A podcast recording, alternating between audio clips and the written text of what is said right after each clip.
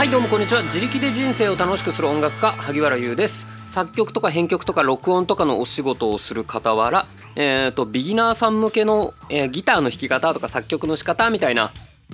のをえっ、ー、と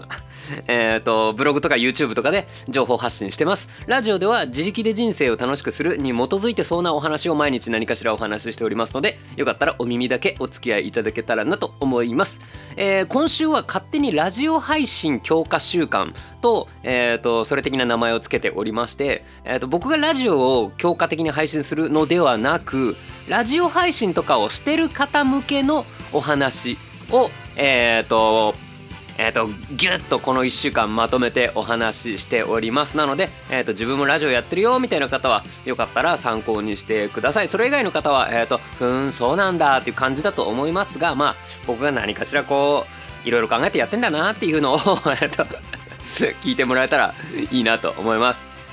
えっ、ー、とで今日のタイトルはラジオに台本は必要かどうかっていうそういう内容でお送りします。序盤はまあ必要かどうかで、えーと、その後その考え方。とで後半僕はどうしているかっていうこんな感じの、えーと、展開でお話ししていこうかなと思っています。ではお話しします。えっ、ー、とまずラジオに台本は必要かどうか。そりゃもう人それぞれですね。あのー、なんだろうな。ラジオは台本書いてないっていう人の方が多いんじゃないかなと思います。で台本の書き具合というか一字一句書いてるっていう人もまあ中にはいるしあとはなんか8割ぐらい書いてるって方もいれば、まあ、4割ぐらい書いてるって方もいれば結論だけ書いてるって方もいれば喋り出しだけえーと、書いてはいないけどあこれにしようって決めてるっていう方もいるんじゃないかなと思います。なので人それぞれなので皆さんえっ、ー、と好きにしたらいいと思います。あのみんなが同じスタイルじゃつまんないなのなつまんないなのでね。えっ、ー、といろんなやり方があっていいと思います。でえっ、ー、とこのねよくよく僕もそのブログとか YouTube とかでも本当によく聞かれるんですけどえっ、ー、と何々って必要ですかっていうのってすごいよく聞かれるんですよ。あのー、なんだろうなギターだと基礎練って必要ですかとかえっ、と指弾きって必要ですか？とかスケール練習って必要ですか？カポタストって必要ですか？毎日練習する必要ありますか？とか。えっ、とそういうのってあのなんかね何のためにっていう考え方が大事なんですよ。何のためにその基礎練っていうのが必要なのか何のためにスケール練習っていうのをするのかっていうそういう考え方があるとおのずとああじゃあ自分にとってそれは必要だな必要じゃないなっていうのが分かってくるんじゃないかなって思っています。じゃあその台本って必要なのかどうかこれはじゃあ何のためにっていうのが大事ですね。じゃあ台本があるメリットとデメリット。っていうのを考えてみるといいと思います。台本があるメリットはやっぱりその話が迷子にならないっていうのがいいですよね。その話の方向自体があっちゃこっちゃいかないっていうのとあとうんなんていうかそのなんだこういう時なんて言えばいいんだろう。あのなんかえっとうーんとねあのなんえー、ちょっと待って。うん。っていう風にならないとかね。えっ、と言いたいことはあるんだけど今みたいになっちゃうと聞いててもう早くしろよっていう風になるじゃないですか。なのでそれをえー、っとって思うんだったら えーと、アドリブでその場でやろうとしないで一旦事前にそれ考えてこういう話をしようって思って書き留めときゃいいじゃないですか。うん、これが台本のあるメリットです今この瞬間何を、えー、どう伝えればいいかっていうのに迷わないっていうのとこの話の大筋はどこに向かってるのかっていうのを迷わないっていう風なそういうことですね。で、えーと、デメリットを挙げるとするとうんとまず一つ時間がかかる台本を、えー、作るっていうのは正直めんどくさいと思います。うん、時間かかるそして、えーと、自由な感じにならないこの時間がかかるっていうのと自由な感じにならないっていうこの2つが台本、えーと、作らない派の、えーと意見なんじゃないかなって思います。そのラジオは気軽に話せるからいいのになんで台本をわざわざカチカチ作んなきゃいけないんだとかえっ、ー、とその時間ももったいないしなんかそれだと喋らされてる感じになっちゃってなんかやだみたいなそういうふうに思う方もいるんじゃないかなって思います。だから台本は書かないんだ台本は書きたくないんだっていう方もいると思います。それはそれで結構です。じゃあえっ、ー、と今上がったメリットデメリットのえっ、とまあそれぞれのメリットデメリットとか、えー、と他の改善案とか、えー、と改善策とか対策はないんかいっていうそういうお話ですね。話が迷子にならないために台本を書く。でも台本を書きたくない。じゃあ台本を書かなくても話が迷子にならないためにはどうしたらいいかとかね。うん。例えば今思いついたのはえっ、ー、とラジオの内容をうんと本のレビューとかにすればいいんですよ。そうすればえっ、ー、と本本についてこれの感想いいとことか喋りますってなってこう目次を見ながら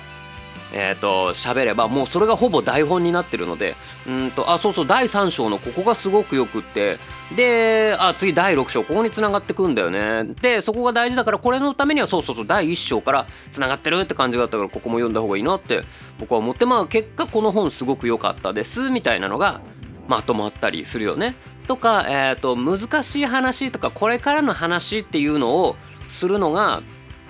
えーと、そうすると話が迷子になっちゃいそうだっていう風になるんだったら自分の過去の話とかをすればいいですよね。僕もえーと、これまで何度かやってるんですけどあの時はこういう風に思ってたんです。だからこうしたんですみたいな話ってもう自分の体験談なのでえっ、ー、と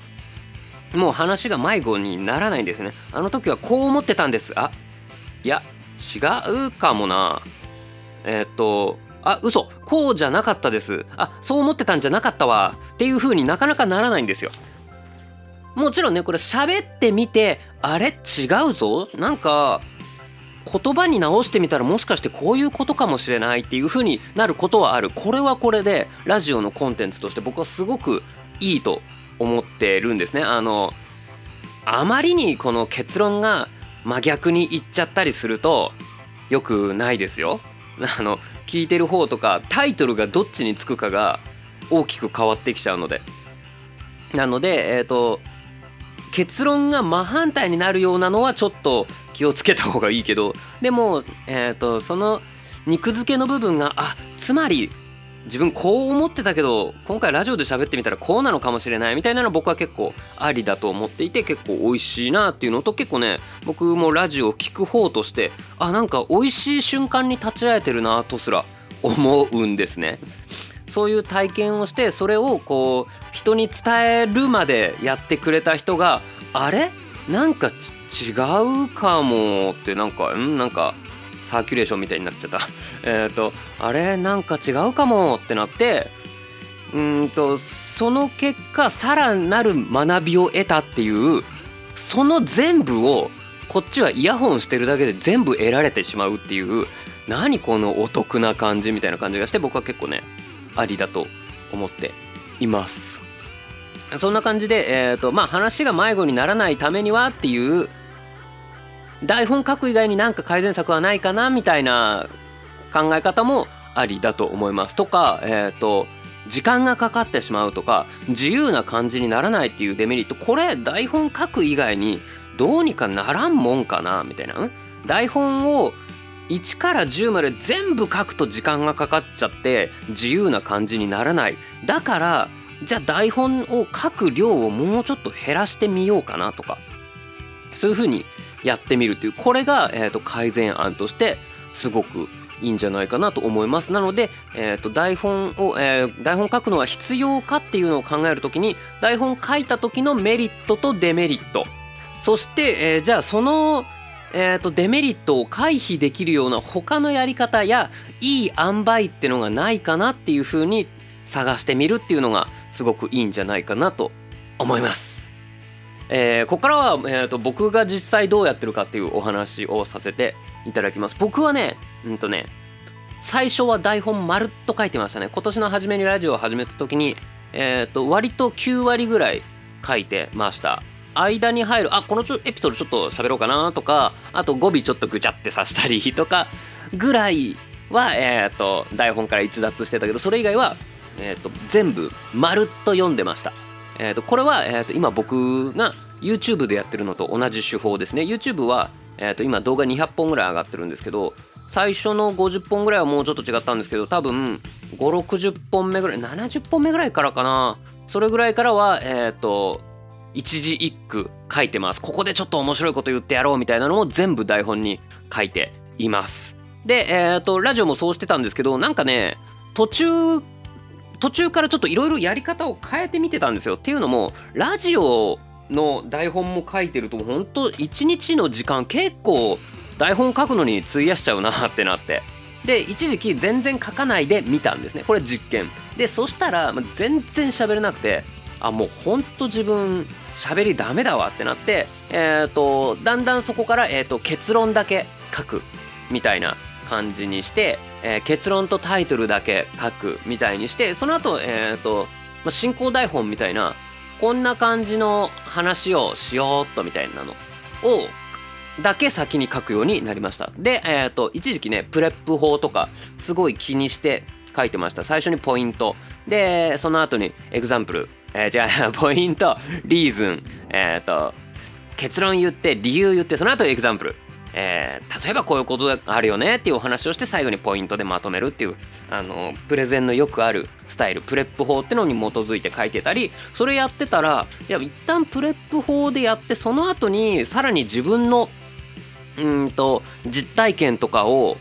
喋るっていうこのスタイルがなんかいい気がするなと思って僕はそういうふうにそれがこう身につくようにえっ、ー、と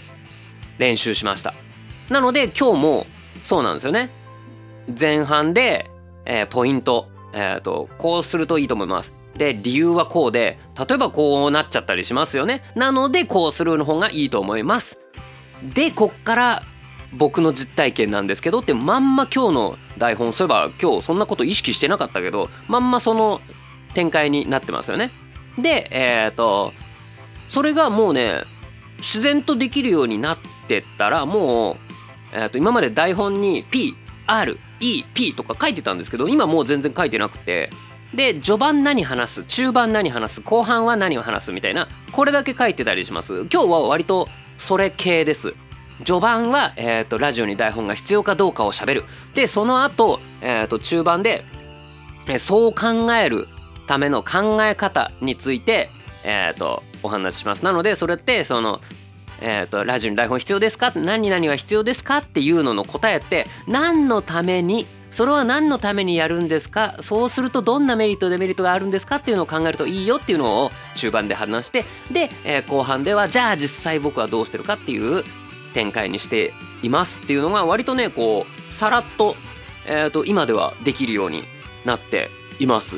これはねやっぱり練習したからできるようになっててなのでラジオはん、えー、しゃなんだ放送する前に比べてだいぶね僕のラジオ力というかついてきてると思うんですよね。トーク力っていうとまたちょっと違うかもしれないけど。でやっぱり、えーと、前から聞いてくれてる方は僕がラジオやってる理由ってその自分のしゃべるスキルをつけるために練習もさせてくれって言ってるのは、えーと、ちょいちょい言ってるので、え、知ってるかもしれないんですけども。そう自分の、えーとこれラジオだからやっぱり聞いてくれる人のことも考えたいけど自分の成長のためにやってるみたいのがあるのでじゃあどういうふうにな今は何に注力してやるとえっ、ー、と何に注力してやると自分の成長になるのか自分の今何が足りてないのか何を伸ばしたいのかみたいなのを分析してそれの練習をしてるっていう感じですね。そのまあ、台本をがっつり書く方が本当は皆さんにとってはいいでもそうするとやっぱりラジオの台本これちゃんと書こうとするとねどうだろうな1時間以上かかるかなって思うんですよね。そんなかかんないかなわかんないけど。でも YouTube の台本って大体えっ、ー、と動画1本で4000文字から8000文字1万文字ぐらいなんですけどもあれってやっぱりえっ、ー、と1時間で書き終わるってことあんまりないんですよね。うん、なのでその感じで言うとえっ、ー、と動画と割とこの長さ喋ってる時間の長さは同じなので多分ラジオの台本も同じぐらいかかるんじゃないかなって思ってます。それは嫌だ。その時間は削りたい。うん。で僕は思って、えーと、台本をがっつりは書かないっていう風にしました。かつ喋る練習ね。で喋る練習って言ってもいろいろあるじゃないですか。滑舌とか声量とか、えー、組み立てとか説明力とか。うん。基本的に初めはどれも持ってないんですよ。当たり前じゃないですかそんなあのやってきてないんだから。でもえっ、ー、とラジオやりながら自分の聞き返していたらなんか声量とか滑舌とかはそんなに悪くないなって正直思ったんですよ。だからえっ、ー、とその発声の部分は、えー、と言うほど悪くないっていうのに自分で気づいてじゃあその説明力とかそのアドリブでその言いたいことをどう説明するかみたいなところをもうちょっと伸ばそうと思ってそれの練習をしてるって感じ。自分はこれ向いてないんでやりませんって人には僕はなんか、えー、なりたくないっていう感じなので。でもほんとそれのおかげで成果出てると思っていてその YouTube ライブでの返信がなんかいいテンポでできるようになってきたと思ってます。そのこのなんだろう速いテンポで返すっていうのはえっ、ー、とまあできるっちゃできるんですよ。そのとにかく頭をガーって回転させてパーンって返すっていうのは別にいいんですけどもその速いだけじゃなくて、えー、なんかいい具合の抑揚一人喋りだけど相手もちゃんといるっていうところの抑揚のつけ方とかねラジオで学んだ感じがすごくします。だからこの YouTube を先にやってました。そこからラジオやってで YouTube に還元っていうのができてるのでなんか結構いいかなって思いました。うん。っていう感じかな。えっ、ー、と僕のラジオの台本に関してはそんな感じ。今はえっ、ー、とあんまり書いてないことが多いです。進行だけバババンって書いてたりするとはいえ実は今週はちょっと多めに書いてます。今週はねそのラジオをえっ、ー、と発信する人がどういう風に考えたらいいかみたいなどうしたらいいかみたいなお話をさせていただいてるので自分もラジオ配信してますみたいな人に聞いてもらえるかなと思ったらあやべなんかいつもよりもうちょっとちゃんとしようかなみたいな感じで、えー、ちょっとかっちりしています。なので台本が結構、えー、書いてあるっていう日もありましたがどうでしょうね？あのー、それでも僕結構自由な感じで喋ってるように聞こえませんか？ね？これがその台本を9割は書かないっていうとこのえっ、ー、といいところなのかなって思います。あでもどうだろうな。僕 YouTube も結構 YouTube は9割ぐらい台本書いてるけど結構自由に喋ってるように見えてるかもしれないなあれ。うんそれはねえっ、ー、と練習したんですよ。その台本をめっちゃ書くけど台本っぽく見えないようなまああれは演技力っていうやつですね。うんなのでそういうのでえー、やってみてます。自分にないスキルをね一個一個身につけていってるっていうのがまあ自力で人生を楽しくするっていうことなのかなって今思ったのでいい感じにまとめてみました。本日のお話は以上です。ラジオ強化週間はえっ、ー、と今週で終わり。明日は何話そうかな。その今更ラジオの始め方みたいなのもなんかちょっと違いません？あのもう好きなアプリラジオ配信アプリアンカーとかスタンド FM スプーンとかレックとか何かインストールしてみたらいいじゃないですか。今ねこれのラジオを聴いてくれてる方とかは何かのラジオ配信アプリを使っているっていうことなので多くの方はねえっ、ー、とこれ Google ポッドキャストブーブルブーブルブーブルじゃねえ。Google ポッドキャストとか Apple ポッドキャストだとそれ単体ではどうなんだろう。配信できんのかな。全然知らねえよそれ。うん。なのでちょっとわかんないけど何かしら音声配信アプリを適当にインストールすると大体ねあの録音みたいなボタンがでかくあるんですよ。なのでそれを押してわーとか喋ってもうなんか投稿みたいなアップしちゃえばいいんですよ。ご安心ください。誰も聞かねえから。マジで。マジで誰一人聞かないから。あなたのラジオなんて。なので大丈夫。ラジオってそんなもんなの。だから僕のラジオも全然誰も聞いてなかったのでえっ、ー、と他のプラットフォームでラジオ始めましたあのよかったら聞いてくださいとかやって聞いてくれる人人口を増やしたりあこれ聞く側じゃなくて発信する人を増やせばその人はアプリをダウンロードするなと思ってみんなもやってみなよ とか一時期ちょっと言ってで、えーと、僕の YouTube を見てくれてる人とかがえっ、ー、とスタンド FM をダウンロードして自分でもチャンネルを持つようになったりしました。で、えーと、そういう方々はね、えーと自分で発信するのが楽しくなったから今ではうちのチャンネルを聞いてないっていう方もいるとは思うんですけどもそれはそれでいいのよ。えーと、自分で発信してなかったらもっと早くにうちのチャンネル聞くのを離脱してたかもしれないしその辺は、えーと、どっちだっていいっていう感じなんですけどもそうやってね、えーと、ちょっと強引にリスナーを集めるっていうのをしないと最初は全くあなたのチャンネル聞かれないのでえっ、ー、と喋るのが下手で結構です。誰も期待してないんで。なのでえっ、ー、とそこからゆっくりやってみてはいかがでしょうか。なりたい自分になるっていうのはそのまずやってみるっていうのが大事なんですけどもまずやってみるぐらいじゃなりたい自分の姿にはなれません。ギター弾けるようになりたいっつってギター買った。初日にあなたの憧れたギタリストと同じだけ弾けるなんてことはない。なのでラジオやってみたら楽しいかなと思って初日に、えー、投稿してみてください。全然自分下手すぎてもうなんか吐きそうになると思います。ざまあみろ。全員そうです。なのでえー、まず一旦やってみるといいと思いますっていう感じで、えーと、ラジオを始めてみたいっていう方向けへのへのお話はもうこれでおしまい。明日何しようかな。ラジオ配信してる人ってあと何が知りたいかな。結局集客かな。マネタイズかな。うんまあ僕もマネタイズうんもちろん何かしらちょっと考えて明日何か喋りますっていう感じで今日はおしまい。最後まで聞いてくれてありがとうございました。ハゲでした。バイバーイ。